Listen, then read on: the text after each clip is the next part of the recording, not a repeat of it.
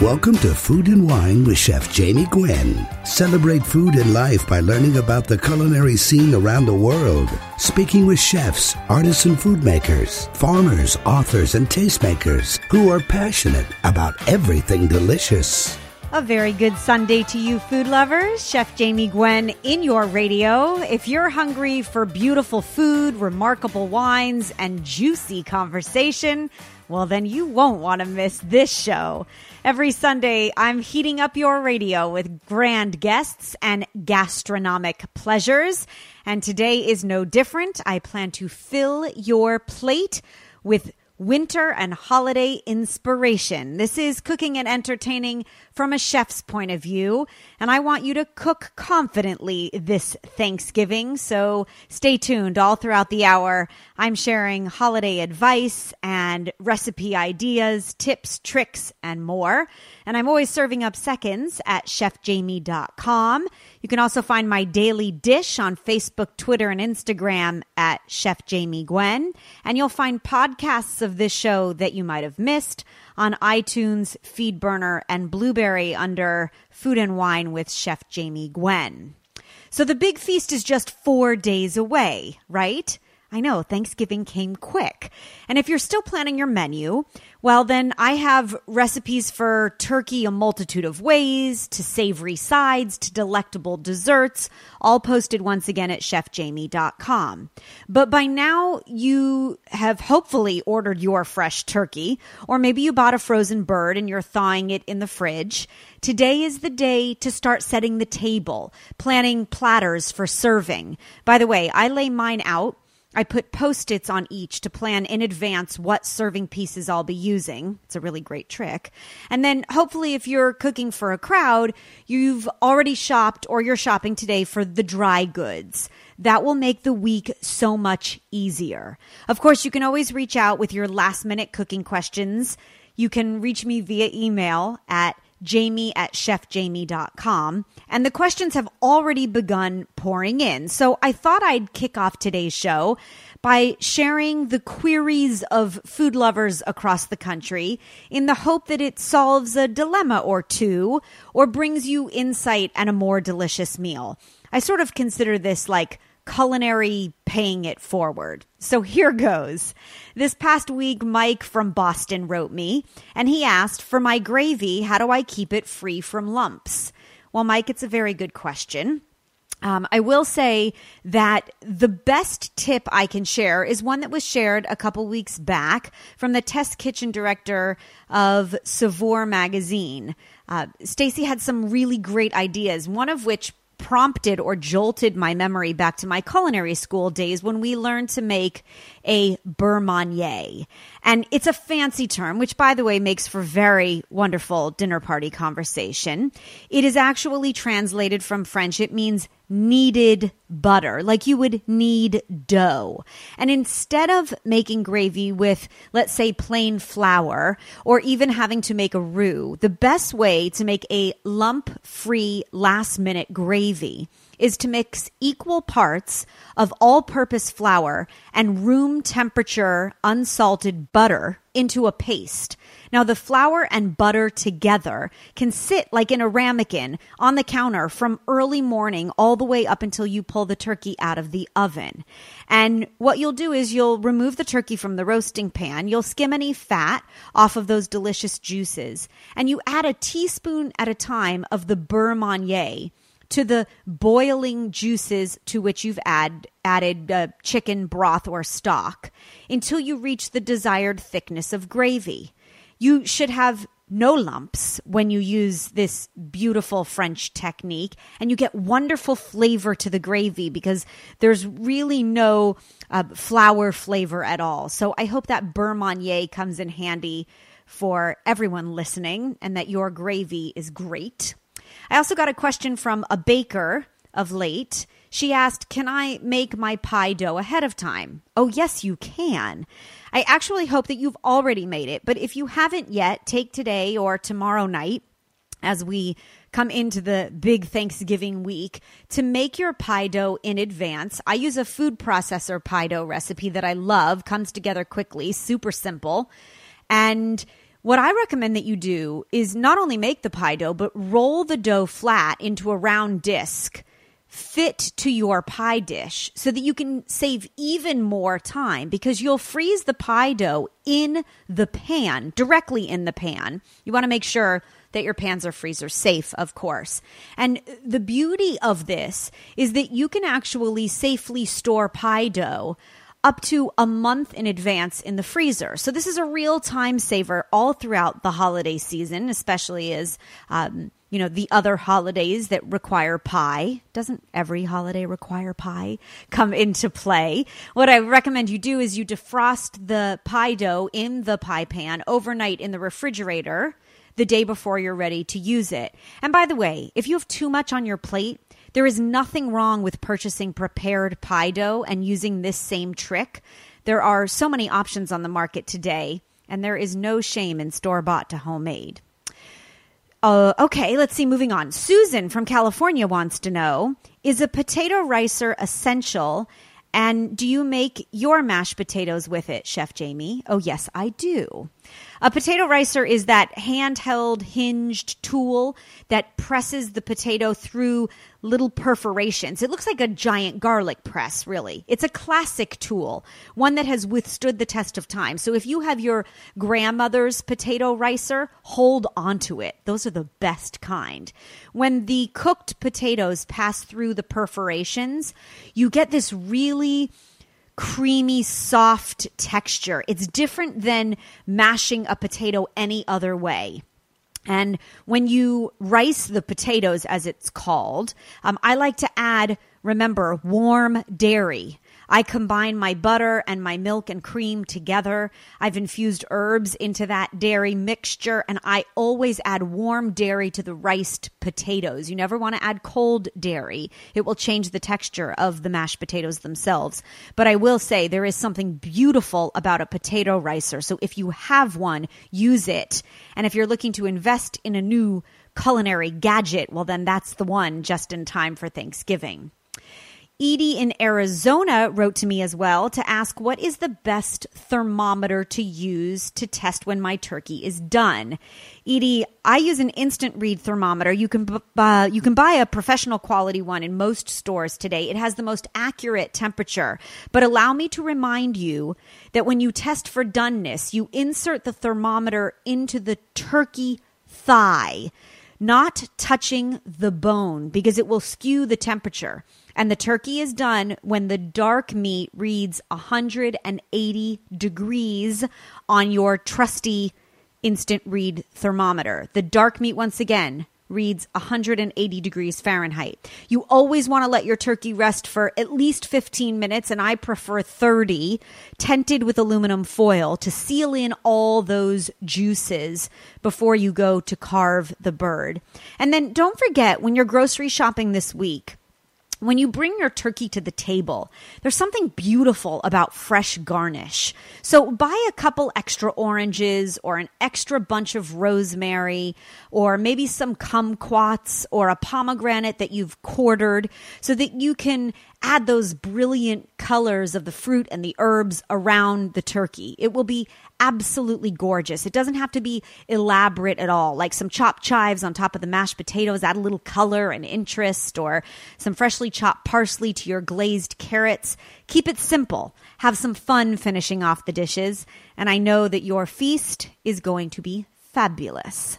So now you should have the ultimate meal planned, prepped, and perfect, right? But once again, if you need last minute advice, then please email me, jamie at chefjamie.com. And in food news this week, oh, you are so going to want this. I want one. It's called the Chip Smart Cookie Oven, and it is merging the time tested joy of cookie baking with the more recent joy of a mobile app. They're actually raising funds on Kickstarter now, and I heard about it this past week. The Chip Smart Cookie Oven sits countertop or tabletop, but you can control everything via your phone. You drop the cookie dough into the machine. Um, the cookies will bake right then. It only takes about 10 minutes. But maybe you want those cookies to start baking while you're out Or uh, let's say when you sit down to dinner with friends or party guests, well, you just say so via the app. You have a four hour window after you add the dough, and the cookies will be waiting for you. You don't have to set a temperature. The oven knows how to bake different kinds of cookies, and it will notify you by phone when they're done. But let's say you're not ready to get up from the table. Well, in that case, the oven will automatically keep the cookies warm for up to two hours. I think that is too cool. The Chip Smart Cookie Oven is supposed to release this time next year, and that is news you can use, right? and don't touch your dial because when we come back, we are dishing on stuffings and sides for the big feast. And chefs Rich Landau and Kate Jacoby, much loved across the country, are waxing poetic on vegetarian cuisine. Stay tuned. There's more fabulous food in your radio. I'm Chef Jamie Gwen, and I'll be right back.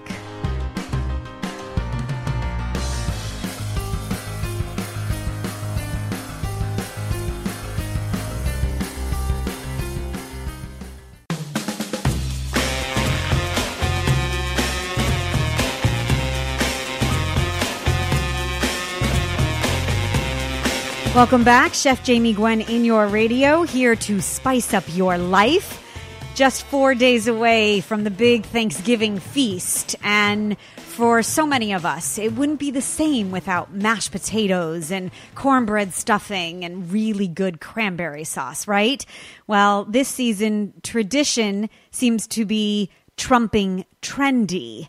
And so, by popular demand, Stacy Adimando is back and in your radio. You heard her here last Sunday waxing poetic on how to perfect your turkey. She is, of course, the test kitchen director for Saveur magazine, the publication with which I love, full of glorious stories about the wonderful world of food. And she's back to dish and complete your Thanksgiving menu with side dishes galore.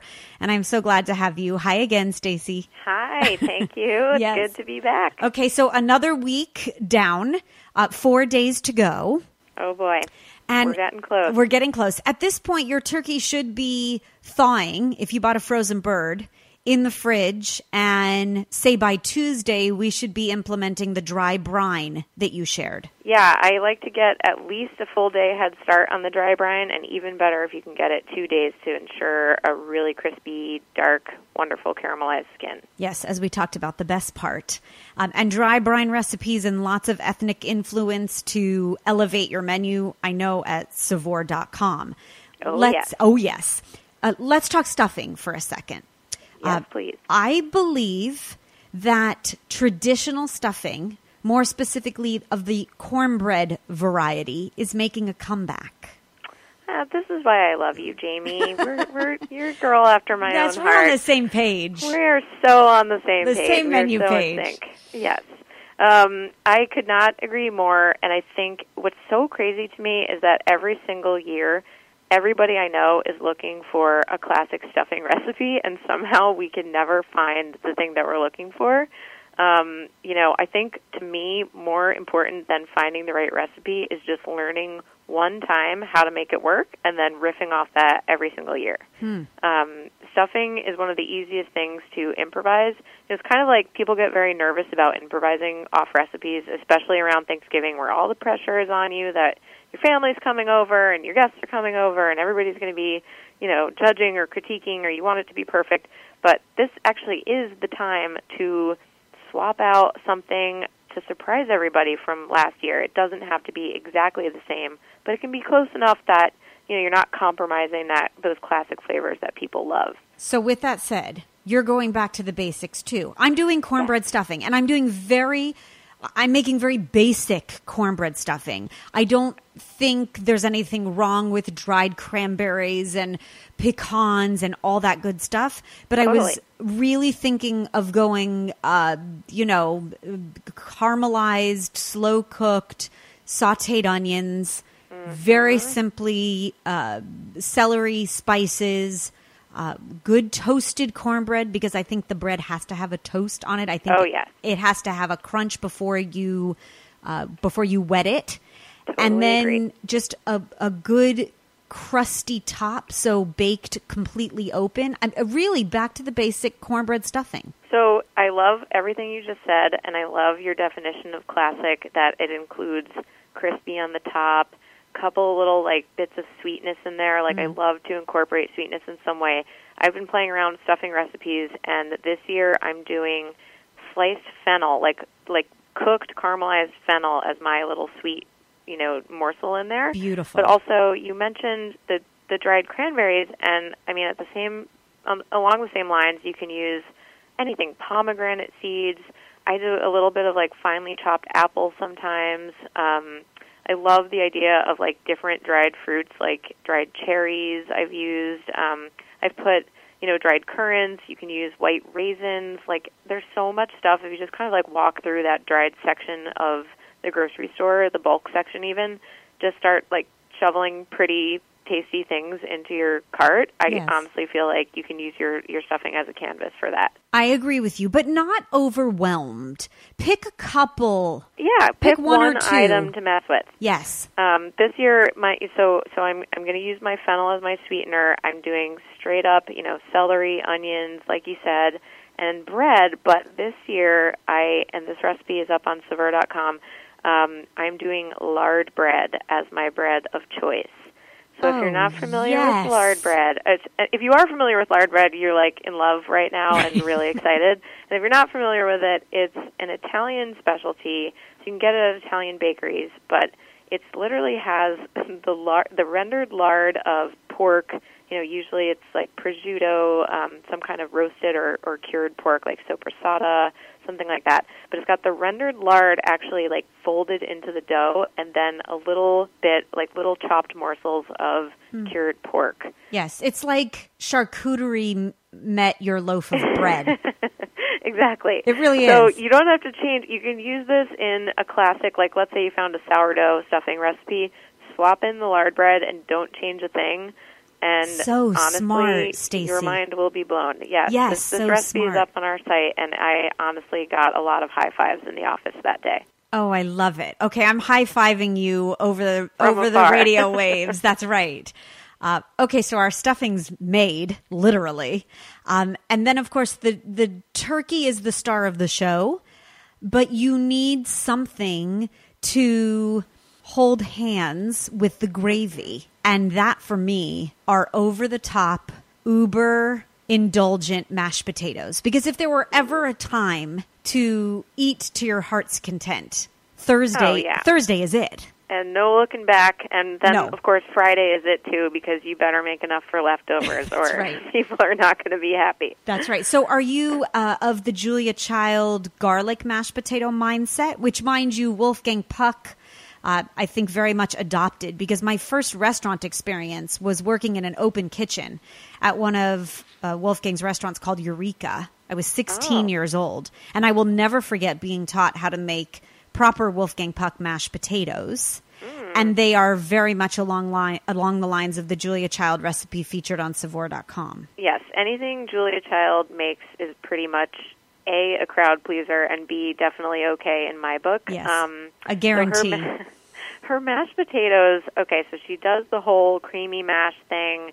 Um, the crowd pleasing. You know, enough. There's enough like cream and and salt and you know all the classic stuff going on in there, but she also turns it up a notch with garlic, mm-hmm. um, which I just love this because she, you know, you basically the technique is you kind of cook the garlic until it's soft so that it gets sweet and it kind of takes out that spicy garlic flavor. And then you make instead of just, you know, cream or just butter or both, she actually makes a bechamel sauce, which is insane and over the top, but like again, in the best of ways and this is the day that you want to do it. Yes.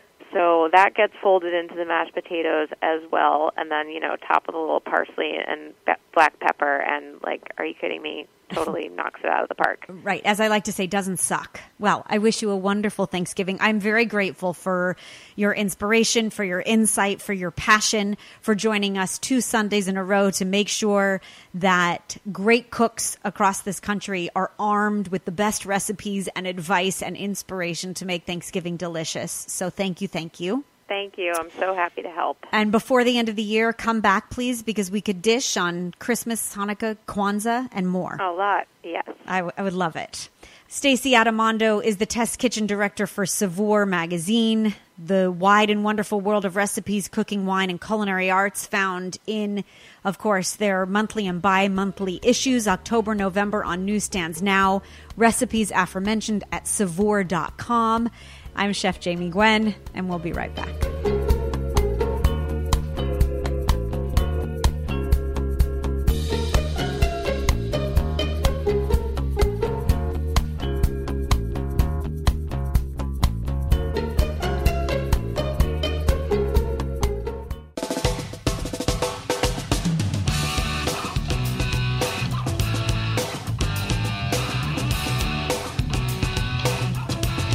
Food is life. Create and savor yours. Welcome back, Chef Jamie Gwen in your radio. Chefs Rich Landau and Kate Jacoby are darlings of the vegan food movement. They bring bold flavors to the very devoted clientele of their acclaimed Philadelphia restaurants, Vedge and V Street. And they're sharing their secrets in a new cookbook release of cutting edge vegetable recipes inspired by the great ethnic and street foods of the world. Rich and Kate offer creative vegan riffs, drawing from culinary traditions in Asia and the Middle East, South America, and beyond. And they're all featured in this delectable new cookbook. I cannot wait to cook from V Street, and I am delighted that they have both stopped by to share their innovative approach to vegetarian cuisine. And we welcome you. Hi, Kate. Hi, Rich. Hi. Thanks so much for having us. Of course. Hey, good to be here. Well, it's very nice to have you, and I'm very grateful you're gracing this show. You have both been making great strides in the vegetarian vegan world for many years, there's no doubt. Um, Rich, we know that you were at the forefront in vegetarian dining when you opened the first restaurant in 1994. Uh, we know that you served the first ever vegan dinner at the James Beard House. Uh, you were a finalist for Best Chef Mid Atlantic. And then congrats to you, Kate. I know that you were listed for James Beard Awards for Best Pastry Chef last year.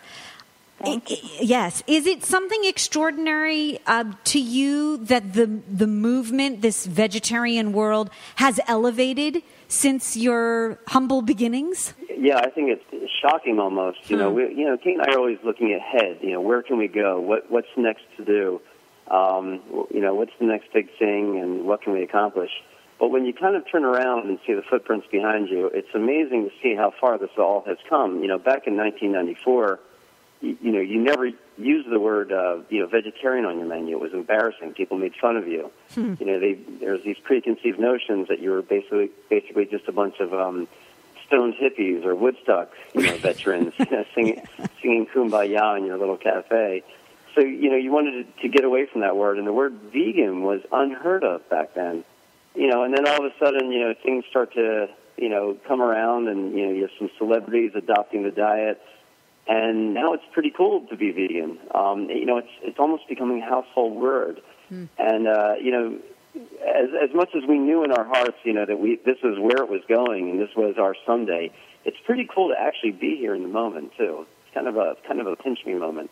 I, I would think so. And I know we've talked briefly before. I, I am far from a vegetarian, uh, but I have to tell you, I love how I feel when I cook vegetable based. I love meatless Mondays. I love that I can pull off vegetarian chili, and my husband thinks it is so delectable and never asks ground beef or ground turkey. I mean, I, I really do love the philosophy that we can elevate and that it's a testament to the food world itself that we've made great strides. By definition, Rich or Kate, the difference between a vegetarian and a vegan, in my experience, has sort of uh, grown in, as far as there's a, a bigger space between. Yeah, I, I've been hearing the term flexitarian thrown out there for a couple of years now, and um, one thing that you know, in looking back for such a long time, we've been doing this. We we've really seen this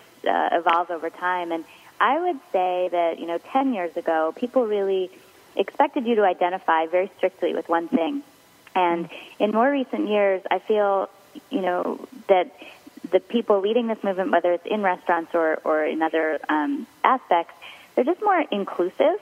And, you know, your example is great, like Meatless Monday. Um, it used to be as if, you know, that wasn't good enough, or that's just diluting the, the movement. But I think people have sort of encouraged people to kind of lean vegan or lean vegetarian so that no one's going to make you have an ID card or pass a test. But, um, you know, from time to time, people can sort of embrace that style of eating. And what you were saying, too, it rings true. I think it's not just a trend. Um, whether you commit to being perfect vegan for the rest of your life or you just start to incorporate that into your cooking style, um, I think that you end up feeling really good. Yes. You know, um, one of the things I marvel at is just doing the dishes. When you don't have any animal products and you're not cooking with butter or cheese or anything, like it's actually surprising. Uh, the dishes are a lot cleaner. I I could imagine. What makes you strictly vegan? Well, that's no animal products whatsoever. So does Uh, that include eliminating all- honey? All, dairy, all butter, eggs. So vegans, you know, basically don't eat anything that has anything to do with an animal. Whereas a vegetarian diet, you know, which was a little bit more popular in the 60s and 70s, you know, you could you would eat eggs, you would eat dairy because you're not, you know, you're not killing the animal, but you're Right. using a product from it where the animal, you know, isn't, you know, doesn't die. Um, you know, and I was a happy vegetarian for years and years. Um, unfortunately, I, I grew to realize it was not a very healthy diet. Um, and done wrong, it could be one of the worst worst diets on the planet because you have this excuse to eat all this cholesterol, all these all these eggs and all this cheese. So here I am eating, you know, eggplant parmesan sandwiches and you know eggs and you know cheese hoagies all the time. And you know, I was like the you know I was like gaining weight while, while I was doing it, and I wasn't feeling good, and I was bloated. Interesting. You know, dairy. I mean, most people agree is is really one of the worst things you can put in your body. So No I had a huge, you know, uh, you know, I'm not a hundred percent vegan. We're very close to it, but a, a huge change, you know, happened with me when I cut out most of those, uh, you know, animal products Hmm. and and lean towards vegan. So to me, these these two terms, vegan and vegetarian, are night and day anymore. Okay, Rich, Kate, we need to take a quick break. When we come back, more of the best vegan cuisine anywhere. Chef Jamie Gwen in your radio. Don't touch your dial.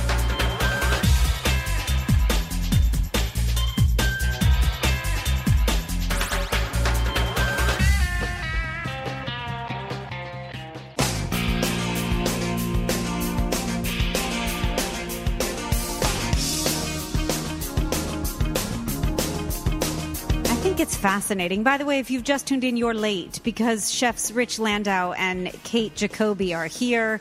They are, of course, uh, the proprietors and chefs for Vedge and V Street in Philadelphia, and their fourth cookbook has just released called V Street.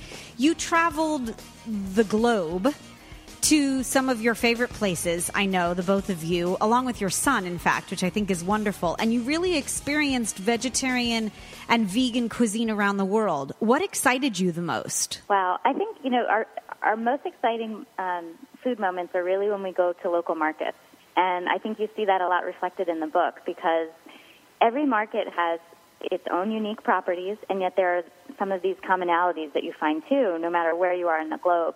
Um, a very recent trip we took to Morocco was just amazing. I mean, the just the aromatics walking through these beautiful spice markets. That during the day everyone's out shopping and buying their vegetables and and you know grinding their spices and buying the most gorgeous dates you've ever seen. But then you return at night and all these street vendors are out selling prepared, you know, cooked food, and you can walk or sit down, and it's just such a dynamic place. And then I'm thinking of other markets like in Madeira or in Hong Kong where you know there there's a similar feel, but the food couldn't you know certain ingredients are common, but then also you'll find something that's like completely different. And I think for us, that's like the best way to experience a new food culture because we'll see it all and we'll hone in on the things that we feel comfortable experimenting with. Um, whether that means finding a vendor where we can actually get some food ourselves, like we just did in Singapore, or if it means like buying a couple things that, you know, times we've gone back to our hotel room and like made a little snack for ourselves. I love Um, it. but just to, to kind of see it all in action, and sometimes they're very touristy, or other times we'll find spots that are just like regular people shopping, having their lunch, and um, th- they're all so eye opening. So it's a nice lens uh, that we travel through. Definitely. So and I love. I'll add to that some of the you know the cool little stalls and stands they have within these markets. Um, you know, in little shacks, you know, where you can just grab a quick bite of food. You know, it's like a vendor selling only one thing or maybe a choice of one or two things. Uh, it's some of the best food on the planet, and that's really what helped inspire the book and, and inspire V Street itself. Is you know this this great you know kind of field for street food around the mm. world. It's really the best stuff. The one thing I love most about street food around the world is that it's progressive dining at its finest because it's never sitting down to one great big meal. You get a taste from so many places. And the book really accentuates that. I love the market lists at the beginning of the book. So you can find ethnic influenced ingredients that create the bold flavors that the both of you are known for. And I'd like to dig into the recipes. The cookbook itself is broken down into street food on a stick, in a snack, on a slaw. And you know a book is good when you can't wait to make the first recipe, page 14. because yeah. Israeli grilled eggplant, right up my alley. Yeah, that, that was actually inspired by um, a sabich, which is um, kind of falafel's cousin. Um, it, you know, it's an eggplant sandwich on pita with tahini and you know some different sauces, which will vary from stand to stand, vendor to vendor, and a hard-boiled egg in it. And we've had so many versions of this at V Street through uh, throughout its you know opening. Um, so this was just kind of our ode to the, that great, you know, beautiful Middle Eastern combination of eggplant grilled with these, you know, wonderful za'atar spices. As the delicious conversation continues, Chef Jamie Gwen in your radio, there's more fabulous food right after this. Don't touch your dial.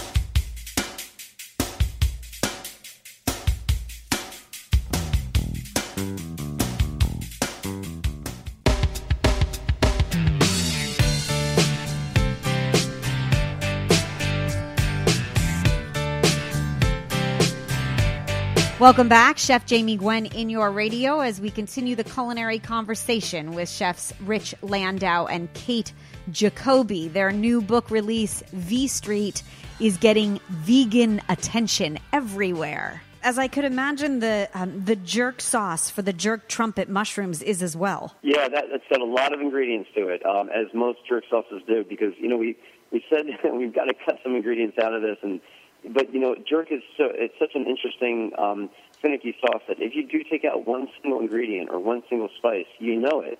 Um, you'll taste it in the final version, or or the absence of it, I should say. Hmm. And uh, so that that is uh, just a massive recipe. It's not that hard to prepare, actually, but the effect is just beautiful. And, and what's great about that jerk sauce in there is that you can put it on almost anything and cook it on almost anything in a frying pan, in an oven, under a broiler, on a grill um, it just works beautifully. It just works for everything. Yeah, on, great sauce. On a mushroom on your elbow.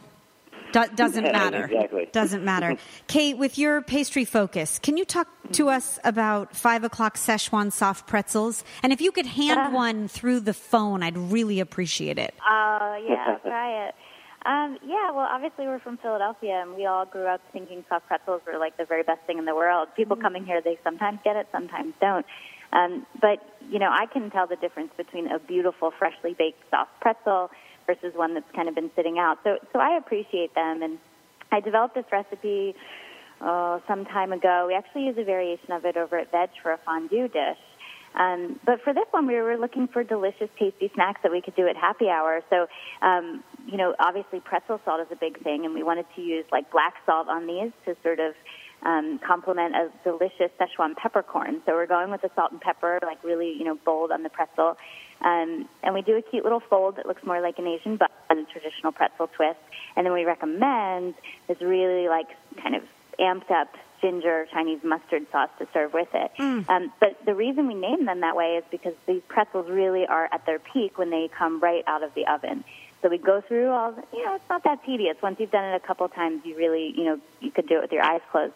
Um, kind of boiling them off and then baking them. We pull them right out of the oven when we're ready to serve them for happy hour as snacks right at 5 o'clock. But the best part is this, you know, this tingle from the Szechuan peppercorns that you end up with on your palate. And uh, I mean, it's just like super comfort food. It's delicious. Oh, it's 5 o'clock somewhere. I'm ready. bring, bring it on. I wonder, Rich, about this uh, chili paste hot sauce fermented everything movement and your take on it because there's a lot of bold flavor in your book and that's what your food is known for. The harissa grilled cauliflower, I can't wait to make. Are you hot for harissa? Are you all about Korean uh, heat and spice. What tempts your tempts your palate? Well, any kind of hot sauce anywhere around the world is what we just seek. Um, we're hot sauce junkies, and anywhere we go, basically that's what we're buying to take home as souvenirs. You know, some people have refrigerator magnets, some people have shot glasses. We have bottles of hot sauce crowding our refrigerator from everywhere. Um, you know, and it's funny because it's not just you know we're, we go with that kind of chef's kind of approach to it. That it's not just about the heat; it's about the flavor that comes with the heat. Because heat for the sake of heat doesn't really do anything. It's really, you know, that's no fun. But when you have these layers of flavor in your hot sauce, um, and you know, just this, you know, the hot sauces around the world, it's amazing that you know Kate mentioned how a market can identify and give you so much insight into a food culture. The hot sauce will do that as well. You know, for instance, like in you know in Korea, where our other restaurant is a you know very kind of modern American. You know, it's in a beautiful big brownstone townhouse. You know, it's kind of fancy. Um, and you know, a lot of these spicy flavors we were playing with just didn't fit in there. So V Street was the celebration of you know spice and funk and ferment and you know all this kind of stuff. Nothing over the top, but you know, let's just say really bold, snappy flavors. From your mouth to uh, the the plate and the table's ears. I hope so too. I hope that we see more uh, of those big, bold flavors. We know that we're going to see them on the tables of your restaurants. This is vegetable cooking at its best from uh, two chefs in Philadelphia that get so much well deserved acclaim. It is vegan cuisine that is so inspired and their new cookbook release will inspire you too. It's called V Street, and it is the follow up to their acclaimed cookbook called Vedge, both of which are restaurants you will find, of course, Rich Landau and Kate Jacoby at the helm of in Philadelphia. And you can learn more and find the book uh, available everywhere to bring into your kitchen at vstreetfood.com. It is a must have for vegetable lovers, and it is, I think, a must for anyone who has a taste for adventure. Congrats to both of you. Thank you for sharing your passion. I, I, think both of you deserve tremendous kudos for elevating the food world, and I can't wait to cook from the book. Excellent. Thank you so Uh, much. thanks so much. Pleasure chatting. And so that brings us to the end of another hour of delicious conversation. I certainly hope that I pleased your palate and that you found newfound gastronomic inspiration for the upcoming Thanksgiving feast and for holiday meals throughout the end of the year. I hope too that I fed your soul enough so that you will tune in every Sunday to this show. I'll leave you with my last bite for the hour. I love anything that is one word easy. Don't you? I call it my brilliant brie snack. You buy a raisin walnut bread or something nutty with a little bit of sweetness at your favorite bakery or gourmet grocer, and you ask them to slice it thinly. Then, when friends arrive, you cut the slices in half into triangles, and you can either offer them fresh or you could set out the toaster. This is a, a DIY, a do it yourself, by the way. You set out a wedge of triple cream brie cheese, and you slice a winter pear. And then, as I said, you make it DIY and you let everyone make themselves a cocktail sandwich, as I like to call it. You'll satisfy your hungry guests, and wasn't that easy? I will post my brilliant brie snack on Facebook, Twitter, and Instagram, where I love to dish daily at Chef Jamie Gwen. And you'll find recipes galore at chefjamie.com. And once again, feel free to email me prior to Thanksgiving with your last minute dilemmas. I'm Jamie at chefjamie.com. I thank you for listening. I wish you a glorious Thanksgiving feast with family and friends, with love and peace surrounding you. And I will meet you here next Sunday for more fabulous food in your radio. I'm Chef Jamie Gwen signing off. I hope you continue to eat well and happy Thanksgiving.